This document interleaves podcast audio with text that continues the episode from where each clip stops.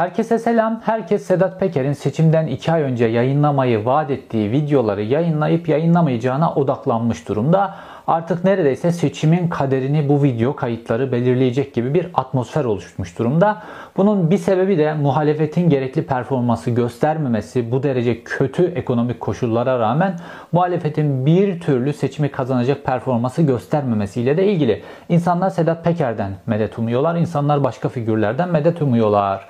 Fakat bugün size Sedat Peker davasında Sedat Peker'in özellikle susturulması ile ilgili süreçte köşe taşlarından birisi olan bir gizli tanıktan bahsedeceğim. Bu gizli tanığın kendi ağzından, kendi cep telefonuyla kaydettiği bir video kaydını yayınlayacağım. Bugün size bu video kaydında gizli tanık kendi cephesinden bu davada nasıl bir kumpasa kendisinin getirildiğini, şu an kendisinin nasıl hayatının tehlikede olduğunu ve bu davayla Sedat Peker, Emre Olur meselesiyle ilgisi, ilgisizliği ile ilgili kendi ağzından her şeyi anlatıyor. Anlaşılan kendisi hayatını tehlikede hissettiği için bu kaydı çekmiş. Sonra bu kayıt bir şekilde benim elime de ulaştı. Ve şimdi bugün bu kaydı yayınlayacağım size. Çünkü bu Sedat Peker'in susturulması, Emre Olur'un tutuklanması ve benzeri Sedat Peker'in muhalif cepheye geçmesinden Tayyip Erdoğan'la yollarını ayırdığı andan itibaren başına gelen, örülen çoraplarla ilgili bence çok önemli bir kayıt bu kayıt. O yüzden bu kaydı size baştan sona yayınlayacağım. Fakat bu kayıtta konuşan gizli tanığın söylediklerini anlayabilmeniz için öncelikle konunun arka planına doğru, konu nasıl gelişti, nasıl bu noktaya geldi ve bu gizli tanık üzerinden kurulmaya çalışılan şey ve şu an gizli tanık neden kendisini hayatını tehlikede hissediyor? Bununla ilgili yargı cephesinde çevrilen kumpaslarla ilgili bazı bilgiler vereceğim. Şimdi bu gizli tanığa çok enteresan bir kod verdiler. Normalde mahkemelerde gizli tanıklara işte çeşitli kodlar verilir. Gölge denir, Polat denir, Kartal denir filan böyle isimler söylenir. Fakat böyle bu sefer böyle olay çok profesyonel bir hava katmak için olaya gizli tanığa böyle TC tarihinde görülmemiş bir isim verdiler. Uzunca bir kod. Hatta dalga geçildi bu ADSL şifresi gibi bir kod. Bu kod şu şekilde. Yozgat 5, Giresun 9, Samsun 3, Edirne 8, Manisa 6. Böyle bir kod. ADSL şifresi gibi. Gizli tanığın ismini vermeyeceğim tabi size güvenlik nedenleriyle. Sadece isminin baş harflerini söyleyeyim. İK. isminin baş harfleri. Şimdi bu gizli tanığın bu dosyaya dahil edilmesi Sedat Peker'in sağ kollarından bir tanesi Emre Olur'un Türkiye'ye getirilmesi süreciyle aslına bakarsanız başladı. Fakat onun getirilmesi ve Sedat Peker'e yönelik bütün bu hamlenin planlanmasının çok öncesinde bu gizli tanık konumlandırılmış. Ne zaman? 2022 Mayıs ayında. Şimdi 2022 Mayıs ayında bu gizli tanığın üzerine anlaşılan bir şekilde baskı kurmuşlar. Onu gizli tanık haline getirmişler. Emre Olur ne zaman getirilebildi? Anca 2022'nin Eylül ayında getirildi ve 2022'nin Ekim ayında Emre Olur'la ilgili iddianame çıktı. İddianamede Emre Olur'un 3 yıldan 8 yıla kadar hapsi isteniyor. İki suç nedeniyle bir silahlı suç örgütüne Sedat Peker'den bahsediyorlar. Ona üye olmak. İkincisi de silahlı yaralama suçu. Kimin yaralanması? Emre Erciş isimli kendisine gazeteci diyen karışık bir tip. Bunun yaralanmasıyla ilgili mesele, ayağından vurulmasıyla ilgili mesele.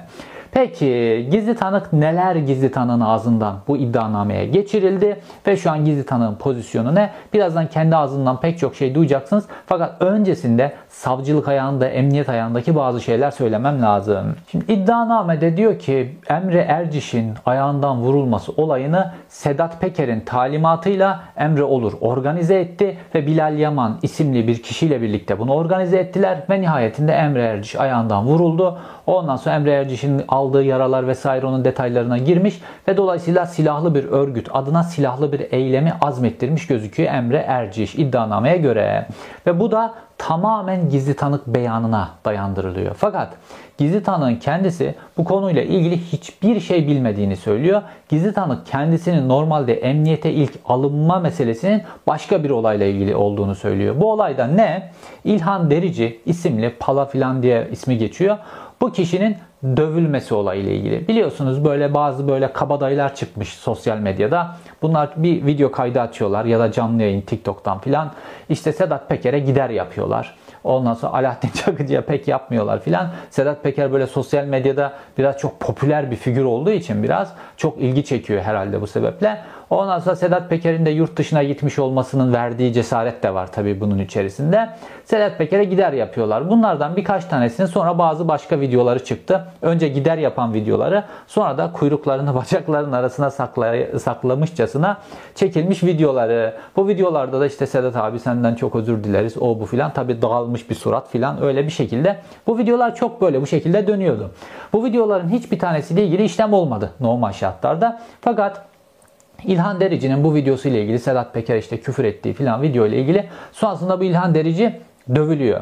Ve bu gizli tanık İK'yı bu İlhan Derici'nin dövülmesi olayıyla ilgili olarak ilk başta emniyete çekiyorlar. Şimdi bu olayda e, İlhan Derici ile gizli tanığın arasındaki bağın kurulmasının sebebi gizli tanık İK'nın aracının kullanılması meselesinde.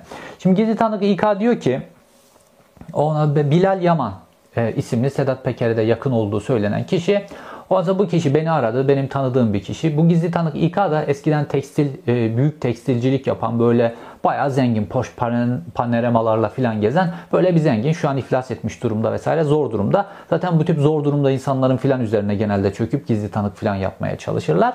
Şimdi bu Bilal Yaman e, gizli tanık İK'yı arıyor ve diyor ki işte bize bir araba lazım filan diyor. Bu da bir tane araba e, gönderiyor onlara. Bu araç da e, Fırat Ekinci'ye veriliyor. Fırat ikinci işte yanında 3 kişi filan. Ondan sonra bunlar gidip bu İlhan Derici'yi dövüyorlar. Buradan gizli tanıkla bağlantı kuruluyor. Yani bu gizli tanık da diyor ki ben arabamla ne iş yaptılar filan bilmiyorum. Sadece arkadaş rica etti. O şekilde verdim şeklinde. Fakat bu sebeple bu dosyanın içerisine giriyor. Fakat ondan sonra olay bir değişiyor hiç bilmediği kendi iddiasına göre Emre Erciş meselesinde gizli tanık yapılıyor. Baktığımızda da iddianame tamamen bu İlhan Derici'ne işte bir iki tokat atılması filan bu meseleyle ilgili değil. Emre Erciş meselesine kurulmuş durumda. Çünkü orada bir silah kullanılmış. Silahlı örgüt, silahlı suç örgütü çerçevesine sokabilmek için uygun bir eylem olarak görmüş. Bunu savcı. Birazdan savcının detaylı kim olduğunu detaylarına da geleceğim. Şimdi gizli tanığın e, iddiasına göre kendisi bu şekilde emniyetten organize suçlarla e, mücadele şube müdürlüğünün kendisini aradığını öğrenince ve bunun da aracıyla ilgili mesele olduğunu öğrenince Ergenekon davasındaki işte yargılanan isimlerden bir tanesi olan Okan İşgör'ü arıyor. Ve Okan İşgör'e diyor ki böyle böyle o iş bilen, bu süreçleri bilen bir adam olduğu için filan diyor ki böyle böyle organize beni arıyormuş filan diyor. Okan İşgör de kendisini Ankara'da işte Süleyman Soylu vesaire bunlara yakın diye e, nitelediği bir avukata yönlendiriyor. Avukat da Harun Akdere. Bu avukat Harun Akdere böyle İbdace'ye filan yakın filan böyle enteresan bağlantılar. Böyle bir avukat. Ve nihayetinde gizli tanık e, Harun Akdere'nin yanına gidiyor. Ondan sonra gizli tanığın söylediğine göre işte orada bir e, kokainler filan hazır. Ondan sonra gizli tanığa bir kokain içiriyorlar filan. Bir, bir bakıyor kendisini Ankara Emniyeti'nin organize suçlarla mücadele şubesinde buluyor. Şimdi orada kendisine ifade veriliyor. Kendisi kendisinin aracının kullanılması ile ilgili ifade verecekken bir anda çok ilgisiz biçimde kendi ifadesine göre Emre Erciş dosyasında gizli tanık yapılıyor. Orada artık fakat orada bir silsile var. Bilgi verme silsilesi. Orası çok enteresan. Şimdi organize suçlarda Ercan isimli başkomiser normalde bu ifade sürecini alıyor. Çünkü Süleyman Soylu için çok kritik bir mesele. Sedat Peker'le ilgili böyle silahlı bir eylemle ilgili bir dosya açılması çok kritik bir mesele. Çünkü bunun üzerinden Sedat Peker'i Dubai'den getirtebilmek ya da Dubai'de susturabilmek mümkün hale gelecek. Özellikle iadesiyle ilgili bir mesele böyle normal işte gazeteci e, kılıklı Emre Erciş'in e, vurulmasıyla ilgili mesele gazeteci kimliği o bu filan ona bu şekilde getirilmesi kolay olacak. Bu nedenle Süleyman Soylu'nun üzerinde durduğu bir mesele. Ve bu e, başkomiser Ercan sürekli olarak Alp Arslan isimli Ankara Emniyetinde bir amir var. Benim videolarımda ismini çok duymuşsunuzdur. İnanılmaz kirli bir amir. E, kendisiyle ilgili pek çok video verdim, bilgi verdim videolarımda. Bu amire sürekli olarak bilgi veriyor. Alp Arslan da sürekli olarak e, Ankara Emniyet Müdürü Servet Yılmaz'a bilgi veriyor. Yani böyle canlı olarak bilgiler sürekli olarak veriliyor ve nihayetinde gizli tanık istedikleri noktaya getirildikten itibaren savcı Oğuzhan Koç'un karşısına çıkartılıyor. Ve savcı Oğuzhan Koç'un karşısına çıkartıldığı andan itibaren de işte yukarıda ADSL şifresi e, gibi dediğim kendisine bu kod veriliyor ve Sedat Peker Emre Olur meselesinde gizli tanık yapılıyor. Ondan sonra işte Emre Olur'un Dubai'den zorla Arnavutluğa gönderilmesi, Arnavutluk'tan da e, Türkiye'ye iade edilmesiyle ilgili süreç mümkün hale geliyor. Çünkü savcılık bu silahlı eylemde gizli tanık üzerinden kendine göre bir delil bulmuş. Bunun üzerinden uluslararası sistematiği bir şekilde işletiyor. Ve nihayetinde Emre Olur Türkiye'ye iade edildi. Cezaevine, Bolu'daki cezaevine konuldu ve hakkında 3 yıldan 8 yıla kadar e, e, suç e, hapis cezası istenen bir iddianame hazırlandı ve şu an tutuklu olarak yargılanıyor. Ve baktığımızda bu İlhan Derici olayında, bu Emre Erciş meselesinde vesaire diğer insanların böyle e, ifadeleri bile alınmadı pek çok kişinin. Serbest serbest geziyorlar. Fakat bu gizli tanık ve Emre olur meselesinin üzerinden ilerliyor savcılık. Peki bu savcı kim? Alim Yaşar. Bu da çok önemli. Gizli tanıkla ilgili meseleleri de anlayabilmemiz için. Bu Alim Yaşar normalde Sedat Peker iktidarın yanındayken Sedat Peker'e kıyak yapan, Sedat Peker iktidarın karşısına geçince de Sedat Peker hakkında böyle silahlı suç örgütü şeklinde bir e, dava süreci başlatan kişi Alim Yaşar. Bunu nereden biliyoruz? Hatırlarsınız Sedat Peker böyle AKP iktidarını desteklediği dönemde silahlanın diye bir çağrı yapmıştı halka. Ve o silahlanın çağrısında da CHP lideri Kemal Kılıçdaroğlu'na da böyle çok ağır biçimde yüklenmişti. Bunun üzerine bu silahlanın çağrısı nedeniyle İyi Parti Genel Başkanı Meral Akşener Sedat Peker hakkında suç duyurusunda bulundu. Ve bu suç duyurusu dosyası da Savcı Alim Yaşar'ın önüne gitti. Savcı Alim Yaşar Sedat Peker adliyeye davet etti. Sedat Peker adliyeye geldi. Sedat Peker bunu kendisi anlattı daha e, Twitter'da anlattı bunun detaylarını vesaire. Ve Savcı Alim Yaşar'ın karşısına gidince savcı kendisine bir kahve ikram ediyor kahvesini içiyorlar. Normalde bir suçla gazeteci bile olsanız böyle bazen bir hakaret suçu vesaireyle gidiyorduk adliyeye. Böyle savcı size otur bile demez. Gazeteci kimliğinize rağmen otur bile demez. Ayakta ifadenizi almaya çalışır filan. Aa, savcının karşısına oturuyor Sedat Peker kahveler söyleniyor, kahve içiyor filan ifade uygun biçimde alınıyor. Ondan sonra savcı Alim Yaşar Sedat Peker'in beyanlarına göre Sedat Peker'e diyor ki şimdi size devletimizin mesajını ileteceğim hem de bu bundan başsavcımızın da haberi var diye. Böyle herkes kendini devlet yerine koyuyor. O savcı da kendini devlet yerine koymuş. Devletin mesajı da neymiş Sedat Peker'e? Biz sizin Kemal Kılıçdaroğlu ile ilgili bu söylemlerinizden, silahlanma çağrınızdan hiç rahatsız olmadık. Hiçbir rahatsızlık yok. Fakat şu an işte bu dava vesaire bu nedenlerle işte konu biraz siyasi zemine geldi.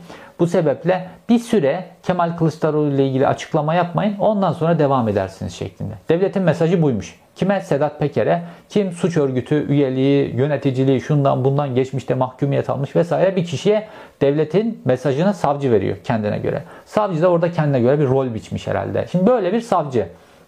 Sedat Peker'e devam et diyen, sırtını sıvazlayan, kahve ikram eden bir savcı sonra devran değişti. Sedat Peker karşı tarafa geçince bu sefer Sedat Peker hakkında böyle bir iddianame hazırlayan, gizli tanıklar kullanan ve bu şekilde Emreoğlu'ru getirip Türkiye'de şu an cezaevine koyan savcı pozisyonuna geliyor. Tamamen iktidarın emirleri, iktidarın siyasi çıkarları çerçevesinde hareket eden bir savcı.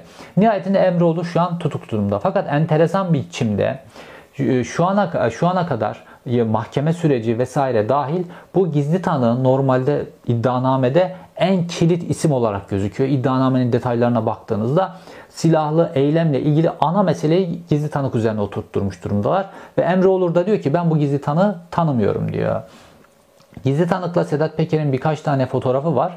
Fakat gizli tanıkta diyor ki işte çeşitli merasimlerde, çeşitli törenlerde vesaire o şekilde çekildik fotoğraflar. Sedat Peker'le doğrudan çok bir samimiyetim yok. Sadece Sedat Peker'e bir tişört yaptırılmış. O tişörtle ilgili Sedat Peker'le bir ticari ilişkisi olduğunu söylüyor. Sedat Peker'in mitinglerinde kullanılan bir tişörtle ilgili bir ticari ilişkisi olduğunu fakat bu suç eylemleriyle ilgili gizli tanık bir e, dahlinin olmadığını özellikle Emre Erciş meselesinde hiçbir dahlinin olmadığını iddia ediyor. Sadece İlhan Derici'nin dövülmesi meselesinde aracının kullanıldığını iddia ediyor. Fakat iddianame gizli tanığın üzerine oturtulmuş fakat bu gizli tanığın mahkemede kullan mahkemeye çağrılıp mahkemede ifadesinin alınıp alınmayacağı son derece şüpheli. Hatta benim duyumlarıma göre şu an bu gizli tanık gizli tanık olmaktan çıkartılmış.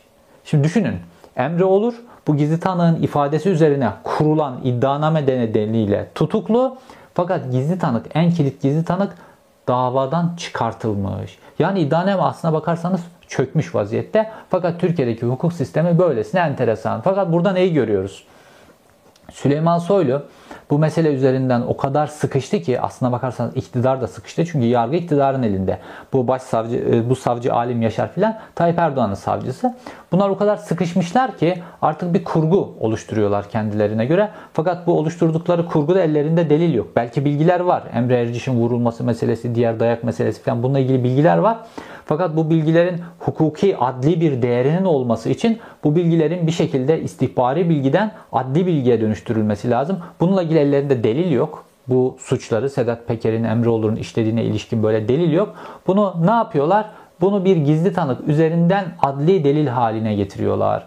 Fakat gizli tanıkta kendisinin iflas etmesi nedeniyle, hayatının kötü gitmesi nedeniyle bu şekilde işte kokainin etkisi şu bu filan gibi meseleler nedeniyle bu işin içerisine sokuldu. Fakat sonrasında kendisinin ortadan kaldırılmasıyla ilgili boyuta işin geldiğini iddia ediyor. Şimdi bu gizli tanığın ben daha önce Twitter'da da dile getirdim. Bu gizli tanığın başına herhangi bir iş gelirse, bu gizli tanık vurulursa, öldürülürse, yaralanırsa, herhangi bir şey olursa Sedat Peker'in iadesi çok kolaylaşacak. Şimdi nasıl Emre Erciş meselesini Emre Olur'u Türkiye'ye getirmek için böyle kullandılarsa bu gizli tanığın başına herhangi bir şey gelmesinde e, gelmesi sonrasında Sedat Peker'in Türkiye'ye normal kriminal adli bir suç üzerinden böyle politik meseleler üzerinden değil de bu şekilde Türkiye'ye getirilmesi çok kolay olacak. Bu sebeple ben uyarmıştım bu iddianame aşamasında bu gizli tanığı devletin çok iyi koruması lazım. Bu gizli tanığın başına bir şey gelmemesi lazım.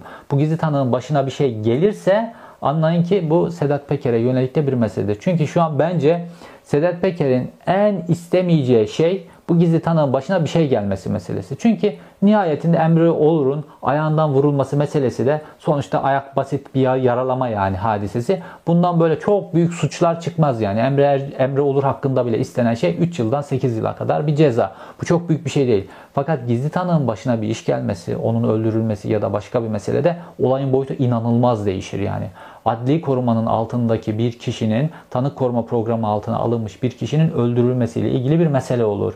Bu sebeple uyarmıştım ben savcılığı e, tanık koruma programını yöneten emniyet yetkililerine uyarmıştım Twitter üzerinden. Fakat anlıyoruz ki gizli tanık şu an kendisini az sonra izleyeceğinizde videoda kendisini inanılmaz tehdit altında hissediyor ve bu tehdidin Sedat Peker tarafından ziyade devlet tarafından geldiğini düşünüyor gizli tanık. Çünkü emniyet yetkilileriyle olan ilişkilerinde böyle bir kanaate varmış kendisi. Şimdi size gizli tanığın e, videosunu tamamen böyle yayınlıyorum gizli tanığın videosunu. Sadece bir yerde böyle çok ağır bir küfürlü bir böyle bir şey geçiyor. Bir sinirlerini kontrol edememiş. O kısmı kesiyorum sadece. Çünkü yaşı küçük olan filan insanlar da izliyor. YouTube'da video 18 yaş sınırı filan getirebiliyor. O kısmı kesiyorum. Onun dışındaki gizli tanığın e, video kaydını olduğu gibi yayınlıyorum. İzlediğiniz için teşekkür ederim. Bir sonraki videoda görüşmek üzere. Değerli arkadaşlar, hayırlı akşamlar cümleten. Şimdi şöyle bir duruma konuya değinmek istiyorum.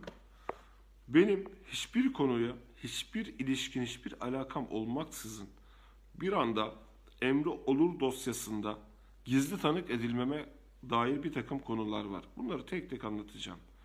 Madde 1. Ankara'da bulunduğum bir dönemde bir arkadaşım tarafından birilerine bir araç vermem veya bir araç tahsis etmemle alakalı bir takım konular yaşanıyor. Aracı veriyorum. Aracı verdiğim adam gidiyor. Ankara Bamak'ta e, İlhan Dirici mi İlhan Dirici mi neyse Palababa lakaplı bir adam. Buna iki tane tokat atıyor. Attığı iki tokat neticesinde meğersem bu adam Reis Sedat Peker dedikleri şahıs, abi vesaire neyse buna sosyal medyadan anavrat vesaire küfreden bir şahısmış. Benim ne alakam var? Hiçbir alakam yok. Ne yaptım? Arabamı verdim. Daha sonra Antep'de İstanbul arası ticari mekik dokuduğum tarihte ticari mekik dokudum yani nedir? Trikoydu, tekstilde oydu buydu.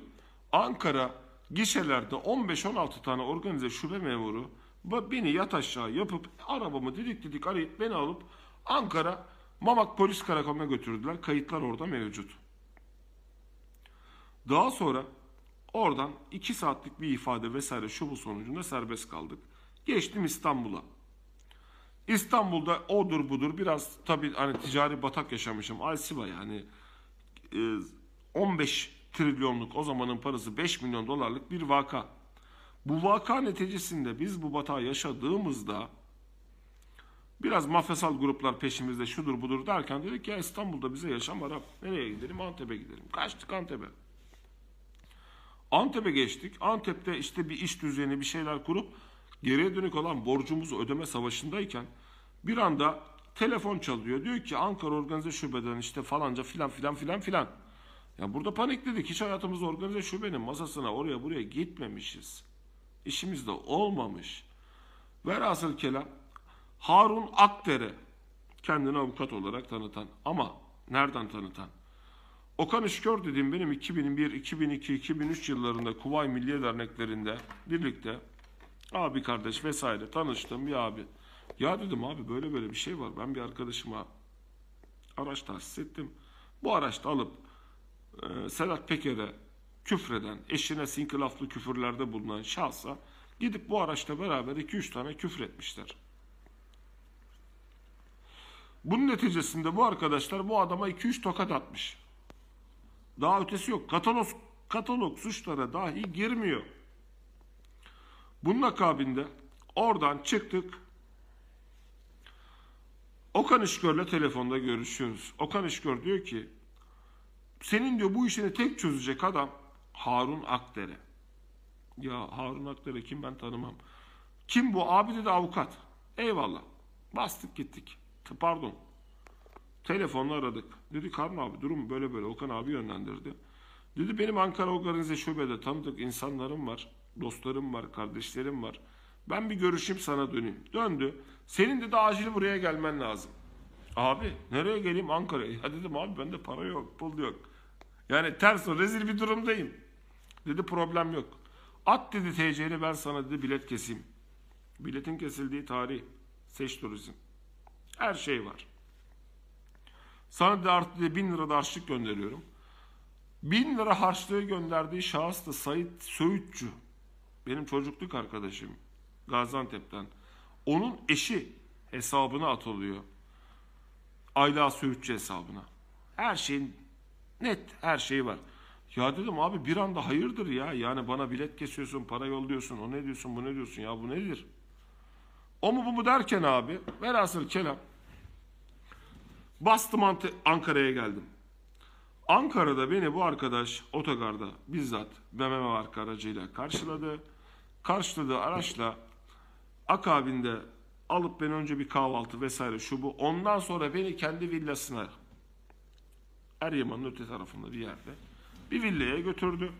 Götürdüğü villada e şimdi ben geçmiş dönem ticari batağı yaşadığım son dönemlerde bir kokain bağımlısı dediğimiz yani kısa bir tarih bir kokain içtik. Zafiyet. Bunu içen adam zaten bunun zafiyetini bilir. Oturduk. Ya dedi sen seversin bunu. Dedim abi sen benim bunu sevdiğimi nereden biliyorsun? Ya biz dedi her şeyi biliriz. Tabii masada şimdi şeytan var. Oturduk 3-5 çizik koyduk. Çizdikten sonra hadi dedi kalk dedi sen de dedi biz malum yere gidiyoruz. Nereye? Ankara Organize Şube'ye. Gittik oraya. Ön kapıdan sokmuyor. Arka kapıdan kimliksiz bir şekilde bizi yukarıya çıkardı. Çıkardığı lokasyonda Ercan Başkomiser hiç ta- yani tanımam etmem. Mütevazi bir karşılama. Oturduk masasına. Bunu tanıyor musun? Tanıyorum. Bunu tanıyor musun? Tanımıyor mu? Ya kardeşim ben iş adamıyım. Herkesi tanıyorum. İstanbul'da gayrimeşru alemde birçok insanı tanıyorum. Masamıza gelmiştir, ticarete gelmiştir, ceket giyinmiştir. E Kasımpaşa doğma büyümeyiz. Biz herkesi tanıyoruz. Tanımadığımız bir nokta yok. Tanımadığımızda da tanıdığımız üzerinden bir şekilde köprü yapabilecek bir lokasyona çağır. Ama biz mafya değiliz. Ama biz çakal değiliz. Ama biz birinin emri altında al şu silahı git adam vur denilecek bir noktada değiliz. Konu geldi Sedat Peker'e. Ya ben Sayın Sedat Peker'i tanımam. Bundan yıllar önce Adapazarı'nda miting yapacağı tarihte Bülent Canoğlu benim birlikte takıldığım İrfan Çelik'in yakinen tanıdığı bir dostu vesaire şu bu. Tekstilci olduğumu duyduğu noktada bana şunu dile getirdi. Ya dedi Abi dedi tişört yaptıracak. Ya dedim abinin çünkü biz AK Parti sevdalısıyız ya. Çünkü ben Kasımpaşalıyım. Sayın Cumhurbaşkanı Recep Tayyip Erdoğan'a da fazlasıyla aşken baktığım bir lokasyon. Bunun akabinde dedi ki ya böyle böyle bu dedi miting yapacak. Miting yaptığı noktada dedi işte böyle böyle böyle. Biz o gün gecenin saat ikisi tasarımcım Temel Reis Demirci isimli şahsı uykudan uyandırıp bu uyandırma neticesinde kalkıp tasarım yaptırıyoruz. Polo yaka, beyaz tişört, şurada Türkiye Cumhuriyeti, altına da Reis Sedat Peker, bir umuttur yaşamak yazısı, sırtta aynı keza. Ve biz bunları götürdük. Adapazarı'ndaki mitingde kendi ellerimizle dağıttık. Hiçbir ücrete mukabil almaksızın. Ama biz almaksızın derken bile o nezaket sahibi olan Sedat Peker bir gün gece saat 12'de bizi Bülent Canoğlu üzerinden arattırıyor. Ya kardeşim diyor biz diyor 1000 2000 tane tişört yaptırdık dağıttık. Sen yaptın bunu dağıttın. Borcumuz ne? Ya şimdi adam o gün ülkenin güncel gündem olan bir vat yani bir iş adamı, iş insanı. Dedim abi ne parası? Olmaz dedi. Hakkın nesi hakkını alacaksın? Berasıl kelam o gün dağıttığımız 2000 tane tişörtün ödemesini elden ödemeyle bize bir şekilde sağ olsun takdim etti. Aldık emeğimizin hakkını çıktık geldik. Daha sonra Bilal Yaman Kasımpaşa'dan çocukluk arkadaşım. Tanırım. Ali Aydın. Bu resimler neticesinde bir Fırat Yıldız üzerinden tanıştığım bir dostum bir arkadaşım. Ama bana desen ki ya bugüne kadar bir adamı vurdun mu? İşim olmaz. Oldu mu işim olmaz. Ya iş adamı olmuşum. Dört tane evladım var. Bir ailem bir huzurum var. Bu huzur neticesi içerisinde bir anda bir baktık bizi oradan buradan şuradan bu Harun Akdere üzerinden sen dediler ki ya Bilal'i tanıyorsun, Ali'yi tanıyorsun, onu tanıyorsun. Ya ben herkesi tanıyorum. Ya baba ben perakendesi olan, toptanı olan, erkek spor giyimi üreten bir insanım. Ben herkesi tanıyorum. Tanımadığım kimse yok. Benim mağazama Sarallar da gelmiştir, Şahin grubu da gelmiştir, o da gelmiştir, bu da gelmiştir. 50 bin varlıktan insanlar gelmiştir. Bu demek değildir ki ben mafyayım ya. Kalkıp allem ettiler, kullem ettiler. Emre olur dosyasına beni gizli tanık ettiler. Ya Allah sizin belanızı versin. Bu Rabbim sizin var ya öyle bir belanızı verecek ki öyle böyle değil. Ya hiçbir konuya ilişkin hiçbir bilgim yok. O kokain içerdikleri gün bir şeyler yazdılar. Altına bana bir imza attırdılar. Ben imzayı attım. Ama ne imza attığımı bilmiyorum ki ya. 6 ay mı 4 ay gibi 5 ay gibi bir süre kokaini hiç içmemişim tövbe etmişim. Bir anda şeytan önüme bunu atıyor. E onu zaten içen arkadaşlar da bunu fazlasıyla bilir. Sonra kalktılar bizi bu dosyaya gizli tanık. Ya ben Emre isimli şahsı ben tanımam arkadaş. Yok sen dedi Bilal üzerinden tanıyorsun. Ya vallahi tanımam. Tillahi tanımam. Emre'nin yüzü ya Emre olur kim?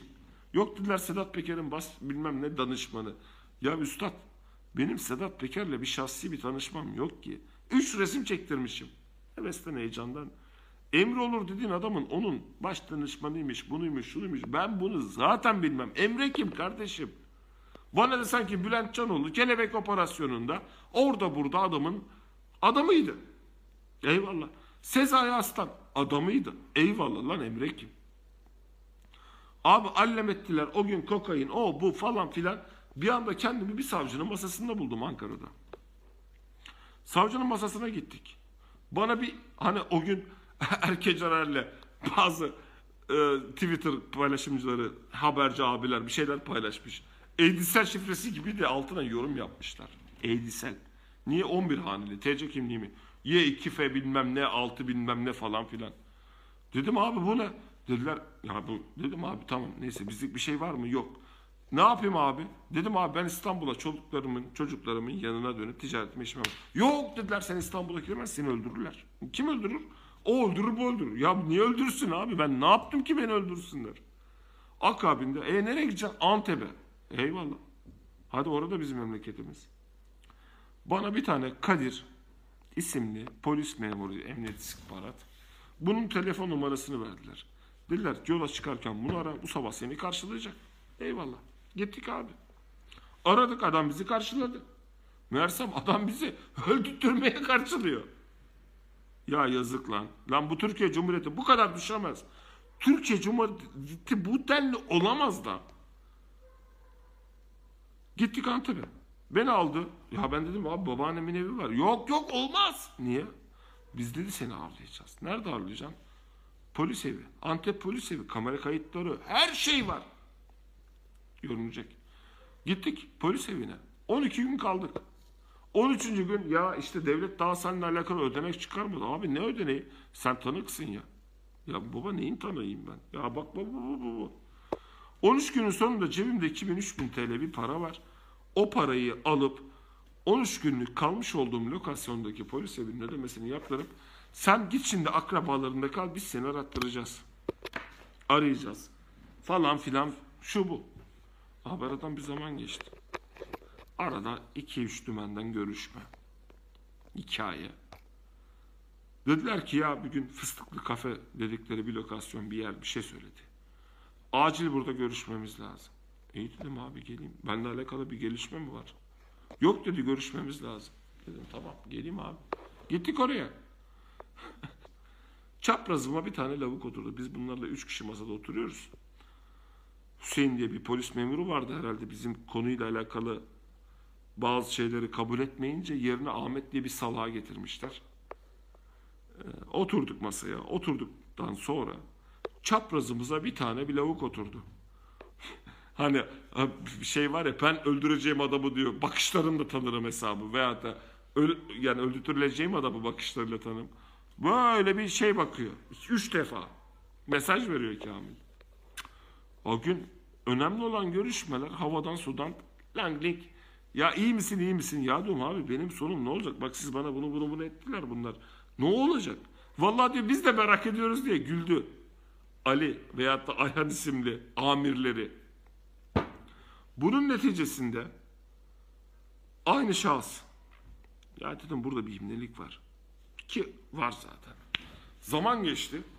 Biz bu zaman dilimi neticesinde aradan birkaç hafta şu bu. Benim telefonum çaldı. Kadir denilen şahıs. Çakma isim ha. Ha bunlara baktığın zaman ceplerinde polis kimlik kartlarını taşıyorlar. Emniyet istihbarat. Beni bir anda aradı. İsmail dedi bugün çok acil görüşmemiz lazım. Abi hayırdır benimle alakalı bir gelişme mi var? Devlet maaş mı bağladı? Yüz ameliyatı yapma. Hani dediler ya senin yüzünü bile değiştireceğiz. Yüz ameliyatı için ameliyat tarihi mi çıktı? Yok yok dedi ama çok önemli görüşmemiz lazım. İyi dedim. Gittik. Yine aynı hikaye. İkinci gün geçti. Fıstıklı fıstıklı kafe diye geçirdikleri lokasyon bir anda Orkide kafeye döndü. Niye? E, Fıstıklı'da 3 görüntü verdik. Orkide kafe dedikleri noktada o gün beni aradıklarında burada buluşalım diye ben biraz pipiriklendim. Ya abi ben koronayım. Maske tak. Çift maske tak. Dedim abi çift maske değil ishalim. Dakika başı tuvalete. Ha, dümen yapıyorum ben de. Zarf atıyorum. Kamiller zarfa düşüyor. Kamiller zarfa düşüyor. Abi bu olsun dedi. Ne olursa olsun acil gelmen lazım. Ha uyandım dedim. O gün onlar sunum yaptı. Bugün işi bitirtirecekler. O bu bu mu derken bir anda Antep merkezi terk edip köylere yol aldık. Telefonları kapattık. Şudur budur. Velhasıl Kerem aradan birkaç gün sonra baktık köy jandarma zaten sıkıntılı. Yani köyler şehirden daha sıkıntılı. Dronlar uçuyor bilmem ne falan filan. Pipiriklendik. Tabii bizlik bir durum yok ama o gün her ne olursa olsun bir şekilde dolaylı yollardan başka bir aracı oradan buradan geldik. Emniyet mensubu eski emniyetçi bir arkadaş arabasını alıp ya bir yere gidip geleceğim dümeninden adamın arabasını hırsızlıkla alıp İstanbul'a bastık. O gün ertesi günde adam sağ olsun uçakla bindi geldi. Gönül bile koymadı bize. Halit. Allah razı olsun ondan. Aldı arabasını gitti. Bir hafta iki hafta kaldık orada. İki haftanın sonunda sonunda bu emniyet istihbarattaki Kadir denilen göt bir şekilde bir iletişim sağladı. Biz senin dosyanı İstanbul'a gönderdik. E, orada Mete, Kürşat vesaire şu dedi emniyet istihbaratı memurlar var. Bunlarla görüşeceksin. Bir baktık yağmurdan kaçarken Todu'ya tutulduk. Bunlar aynı bunlar teşkilat. Hani bazen diyorlar ya bu işte sayın bilmem neyin isim zikretmiyorum bir bakan. 350 kişilik bir özel bir tim kurmuş emniyet istihbaratta. Vallahi öyle. Tillahi öyle, billahi öyle. Nereden öyle? Ya yaşadıklarımdan böyle zaten da. O mu bu mu? Baktık orada sağda solda bizi araştırıyorlar. Evin çıkışlarını falan filan. Gözümle görüyorum ha. Allah yukarıda. Dört çocuğumuz önüne. E baktık. Bunlar bizi öldürmeye kafaya koymuş. Niye? Ölümümüzün nedeni biz İsmail'i öldürtürürsek İsmail'e zaten biz Sedat Peker dosyasında, Emre Olur dosyasında gizli tanık yaptık. Gizli tanık yaptığımızın neticesinde biz bunu öldürürsek Birleşmiş Arap Emirlikleri bir anda Sedat Peker bak gizli tanık öldürtürdü ya dosya sunup bizim bunu iadesini hızlandırmamızla alakalı bir takım şeyler gelişecek diye. Abi ne yaparız ne ederiz falan filan langling bir anda İstanbul'dan da yürüdük. Niye? Dosyayı zaten bunlar İstanbul'a yollamış ya biz hani çakallık yapıp Antep'e yürüdük. Antep'e gittik bir iş bulduk ufak tefek oradan geçiniyoruz. Bu süre içerisinde kıraathane köşelerinde yatıyoruz. Babaanneme gidiyorum almaz. Anneanneme giderim almaz. Çünkü o benim kaçtığım tarihte bunlar evlere baskın yapıyorlar ya. Almıyorlar maalesef. Göt korkusu Allah korkusunun ne geçmiş. Cepte para yok, pul yok. Ama sağ olsun hani öldürmeyen Allah öldürmez, rızkını kesmediği can, kulunun da canını almaz derler ya. Vallahi öyle. Onun akabinde biz öyle böyle şudur budur geçiştirdik. Daha sonra yine bunlar bir gün kıraathaneye girdim araçla. Geldim kapısına arabayı park ettim içeri girdim. O üç defa böyle keskin bakışlı baykaralara ait bir köpek var ya. Resimleri var. Bakışından uyandım. Ha dedim ulan o üç defa bana keskin bakan göt bu göt. Falan filan langling. Biz onlar, onlar bize ateş. Bunlar yürüdü. Çünkü niye? O çatışmada ben öldürse bütün paraları meydana çıkacak. Bunlar kaçtı gittiler. Biz arkadan birkaç el verdik gittiler. Daha sonra arkadaşım Said'i emniyet istihbarat alıyor. Mehmet Özdemir. Mehmet Özdemir. Antep Emniyet Tanık Koruma Büro Amiri. Sayit Söğütçü'yü aldığında Sayit Söğütçü üzerinden görüntülü görüşme yapıyor. Sen diyor işte diyor götünü başını oynatıyorsun diyor. Gittin diyor Cevheri Güven'le diyor yazıştın şunu ettin bunu ettin şöyle ettin. Dedim oğlum göt ben onu ettim. Sen beni öldürtmeye çalıştın. Ha senin çakalların üç tane memurun bak karşında duruyor. Görüntülü de gösteriyor bana. Daha dur dedim senle ve bak bu dedim bu görüşme bile kayıt altında. Hepsini atıyorum. O günden sonra bir anda ne olduysa üç tane polis memurunun üçünün numarası bende var. Ayhan, Ahmet, Kadir. Üçü de telefonlar. Ertesi gün ne biliyor musunuz? Aradığınız numara geçici olarak servis dışıdır. Sait bana diyor ki ya dayı diyor sen diyor akşam bunlara böyle böyle konuştun. Bunlar diyor numaraları da iptal. Bir de acziyet belgesi imzalatıyorlar Sait Söğütçü'ye. O gün tabii bir şeyler uyandık falan şu bu. Kaçtık o ili de terk ettik. Geldik İzmir falan filan orası burası. Ya biz nasıl Türkiye Cumhuriyeti vatandaşıyız? Biz hangi vatanın evladıyız? Biz neye güvenelim ha? Biz neye teslimiyet verelim? Alakamız olmayan bir şeyde bizi bir anda lebeget ettiler, bizi bir anda gizli tanık ettiler, onu ettiler, bunu ettiler, şunu. Lan Allah sizin belanızı versin. Rabbim sizi kahru perişan eylesin. Ben Sedat Peker'i tanımam. Ben Ali Aydın'la bir defa sofrada ekmek yemişliğim var, ötesini tanımam. Bilal Yaman çocukluğumda tanırım, daha sonrasını tanımam. Emri olur, Allah yukarıda. Bir defa yüzünü görmüşlüğüm yok. Bir defa telefonda görüşmüşlüğüm yok. Beni buna bağladınız ya, Rabbim sizi kahru perişan eylesin. Siz beni öldürmeye çalışıyor, hala öldürmeye çalışıyorlar. Diyecek lafım yok. Ben ne olur tanırım, ne Sedat Peker'i şahsiyeten tanırım. Medyadan tanıyoruz. Güzel bir delikanlı, güzel bir adam. Başka ötesi yok. Ha, vatan evladıdır, vatan hainidir. Ben buna karar, ben ben bir öyle bir kanaatim yok. Ama baktığım videolara baktığım zaman adam doğruluk peşinde. E başka da. Üç defa resim çekilmişim lan. Bu demek midir ben bunun bu adamın adamıyım? Değilim. Öyle bir şey yok. Yok. Vallahi de yok. Billahi de yok. Ama beni bu denli bu noktaya getirip de ya dört çocuk babasıyım ya. Dört çocuk babasıyım. Bak kız evladımın bir sesli mesajı var. Paylaşayım sizlerle. Baba ya biz çöpten mi ekmek toplayalım? Niye bize para göndermiyorsun diye. Bunu diyen bir kız evladım. Beş yaşındaki bir çocuk. E bunları yaşarken kalkıp siz bunun üstüne bunu yapıyorsanız Rabbim sizin belanızı versin. Rabbim sizi helak etsin. Allah'a emanet.